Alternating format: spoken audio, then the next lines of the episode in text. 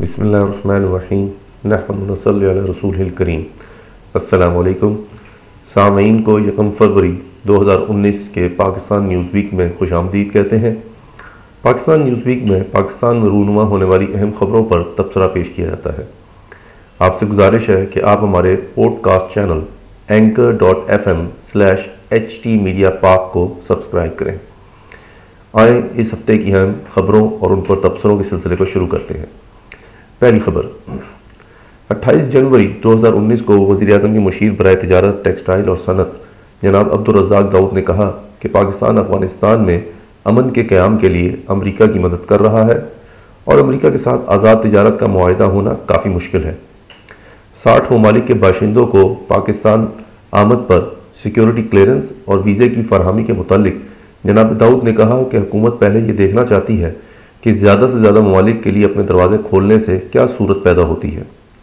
انہوں نے کہا، اس فیصلے کے ذریعے ہم یہ جان پائیں گے کہ ان ممالک سے کتنے لوگ پاکستان آتے ہیں اور پاکستان میں سرمایہ کاری کرنے میں ان کے کیا مفادات ہیں۔ اس کے ساتھ ساتھ ہمارے شعبہ سیاحت کے فروغ میں بھی یہ فیصلہ مددگار ثابت ہوگا۔ تبصرہ، آئی ایم ایف کی تجویز کردہ نسخہ کیمیا کی وجہ سے حکومت ڈالر کے ذخائر بڑھانے کے لیے برآمدات براہ راست بیرونی سرمایہ کاری اور صحت کے شعبوں پر توجہ مرکوز کر رہی ہے۔ لیکن اس کے نتیجے میں پاکستان کی معیشت اپنے پیروں پر کھڑی نہیں ہو سکے گی، بلکہ مغرب پر اس کا انحصار برقرار رہے گا۔ برآمدات کے ذریعے ڈالر آتے ہیں، لیکن توجہ ان اشیاء کی پیداوار پر رہتی ہے جو مغربی ممالک کی ضروریات ہوتی ہیں۔ نہ کہ ان اشیاء کی پیداوار پر توجہ مرکوز ہوتی ہے جن کی پاکستان کو اشد ضرورت ہے۔ یہ رجحان خطرناک ہے۔ کیونکہ ملک کی صنعتوں کی قسمت بین الاقوامی بازار میں آنے والے اتار چڑھاؤ سے منسلک ہو جاتی ہے، جبکہ ان کی پیداوار کو ملک کی ضروریات سے جڑا ہونا چاہیے۔ اس پالیسی سے حکومت مطمئن ہے کہ اس طرح پھلوں، سبزیوں، اجناس، چمڑے اور کھیلوں کے سامان سے زر مبادلہ حاصل ہوگا۔ لیکن بھاری صنعتوں، ایئرکرافٹ، ریل اور گاڑیوں کے انجن سازی کی عدم موجودگی کی وجہ سے پاکستان غیر ملکی طاقتوں کے رحم و کرم پر آئے گا۔ کیونکہ ہم اپنی دفاعی ضروریات اور مقامی بھاری مشینری کی ضروریات کو ان کی مدد کے بغیر پورا نہیں کر سکیں گے۔ اس بات میں کوئی شک شبہ نہیں کہ حکومت کی یہ پالیسی ہماری معیشت کی ترقی میں رکاوٹ بلکہ تنظری کا باعث ہے۔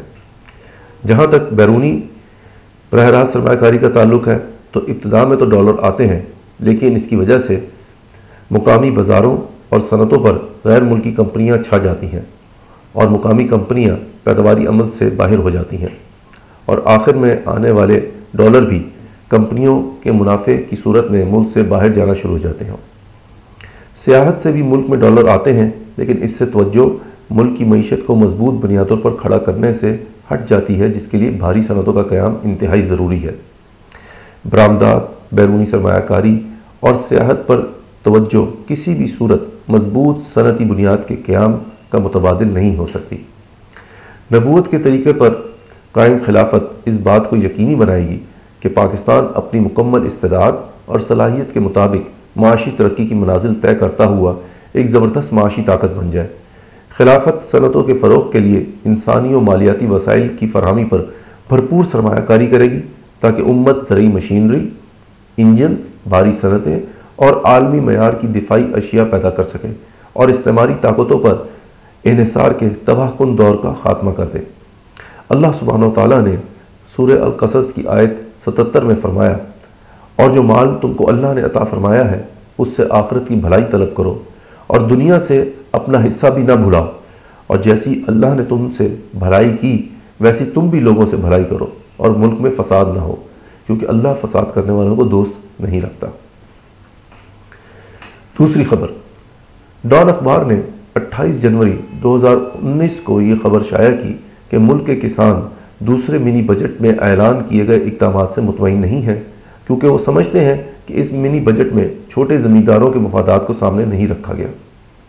کسان رابطہ کمیٹی پاکستان کے جنرل سیکرٹری فاروق طارق نے کہا، بینکوں کو ٹیکس میں دی جانے والی مراحت سے پیسوں تک کسانوں کی رسائی آسان نہیں ہوگی۔ زرعی پیداوار اور زرعی پروسیسنگ یونٹ کو ایک ہی چیز قرار دے دیا گیا ہے۔ زراعت کے نام پر قرضے اب فیڈ ملز ہیچریز اور دیگر پروسیسنگ یونٹس کو دینے کی پیشکش ہو رہی ہے۔ کسان اتحاد کے صدر جناب کھوکر نے پنجاب حکومت کی دستاویزات کے حوالے سے بتایا کہ پاکستان میں باسمتی چاول کی پیداواری لاگت بھارت کے مقابلے میں چونتیس فیصد زائد ہے جبکہ گندم کپاس پیاز اور چنے کی پیداواری لاگت بالترتیب 37, 57, 44 اور 34 فیصد زائد ہے۔ تبصرہ۔ دن بدن کسانوں کی معاشی صورتحال گرتی چلی جا رہی ہے، کیونکہ ہر آنے والی حکومت نے سرمایہ دارہ نظام کو ہی نافذ کیا ہے۔ کسانوں کا پیداوار کے لیے درکار اشیاء تک محدود رسائی، ان کے کمزور مالیاتی اور تکنیکی وسائل، غیر مناسب آپاشی کے وسائل، جہاں صفر اشاریہ نو تین ملین ہیکٹر زمین بارشوں سے سیراب ہوتی ہے، زمین کی کاشتکاری میں کمی، ان تمام اسباب نے پاکستان کی زرعی صلاحیتوں کو محدود کیا ہے۔ اس کے علاوہ کمزور بیج کی پیداواری صنعت، کمزور تحقیق و ترقی اور گوداموں کی نامناسب سہولیات بھی کسانوں کی مشکلات میں اضافے کا سبب ہے صرف خیبر پختونخوا میں دو اشاریہ آٹھ چھ ملین ہیکٹر قابل کاشت زمین میں سے ایک اشاریہ ایک چھ ملین ہیکٹر زمین استعمال میں ہے۔ مجموعی طور پر پاکستان کی قابل کاشت زمین کو اس کی مکمل استعداد کے مطابق استعمال نہیں کیا جا رہا۔ پاکستان کا کل قابل کاشت رقبہ تیس ملین ہیکٹر ہے، جس میں سے بائیس ملین ہیکٹر پر کاشتکاری کی جاتی ہے۔ جس زمین پر کاشتکاری کی جا سکتی ہے، اس میں سے بھی چھ ملین ہیکٹر زمین پر فصل کاشت نہیں کی جاتی، صرف سات ملین ہیکٹر زمین پر سال میں ایک سے زائد بار کاشتکاری کی جاتی ہے۔ سرمایہ دارہ نظام نے چھوٹے سے زرعی اشرافیہ کو فائدہ پہنچایا ہے اور چھوٹے زمینداروں کو اور بے زمین کسانوں کو بے یار و مددگار چھوڑ دیا ہے۔ اکثر وہ کسان جو زمین کاشت کرتے ہیں، انہیں زمین کی ملکیت کے حقوق نہیں دیے جاتے۔ اور اگر وہ زمین کے مالکانہ حقوق حاصل کرنے کی کوشش کرتے ہیں، تو وہ خود پر سودی قرضوں کا بوجھ ڈال لیتے ہیں، جس سے ان کی مشکلات اور مصائب میں مزید اضافہ ہو جاتا ہے۔ اسلام کے معاشی نظام کو نافذ کر کے خلافت زرعی پیداوار اور دیہی علاقوں میں روزگار کے مواقع میں اضافہ کرے گی۔ اور پاکستان کی خوراک کی صورتحال کو بہتر بنائے گی۔ منفرد طریقے سے اسلام زمین کی ملکیت کو اس کی کاشتکاری کے ساتھ منسلک کرتا ہے۔ تو اس بات سے قطع نظر کہ زمیندار کے پاس بہت زیادہ زمین ہے یا کم زمین ہے، اسے خود اس زمین پر کاشتکاری کرنی ہوتی ہے یعنی وہ زمین کو کرائے یا مزارت پر نہیں دے سکتا۔ اس کے علاوہ ریاست زرعی زمین کے مالکان کی گرانٹ یا بلا سودی قرضوں کے ذریعے مدد بھی کرے گی۔ اگر زمین کا مالک اپنی زمین پر کاشتکاری نہیں کرنا چاہتا یا وہ ایسا کرنے سے معذور ہے جبکہ اسے معاونت بھی فراہم کی جائے، تو اس صورت میں اسے اس بات کا حق نہیں کہ وہ کسی اور کو وہی زمین پیداوار میں شراکت کی بنیاد پر یعنی کہ مزارت پر دے دے۔ رسول اللہ صلی اللہ علیہ وسلم نے فرمایا، کاشتکاری کرو یا اپنے بھائی کو دے دو۔ اسلام بیکار پڑی زرعی زمین کو بحال کرنے کی حوصلہ افزائی کرتا ہے اور اس زمین کے مالکانہ حقوق اس شخص کے حوالے کر دیے جاتے ہیں جو اس پر کام کر کے اس سے زرعی پیداوار حاصل کرے۔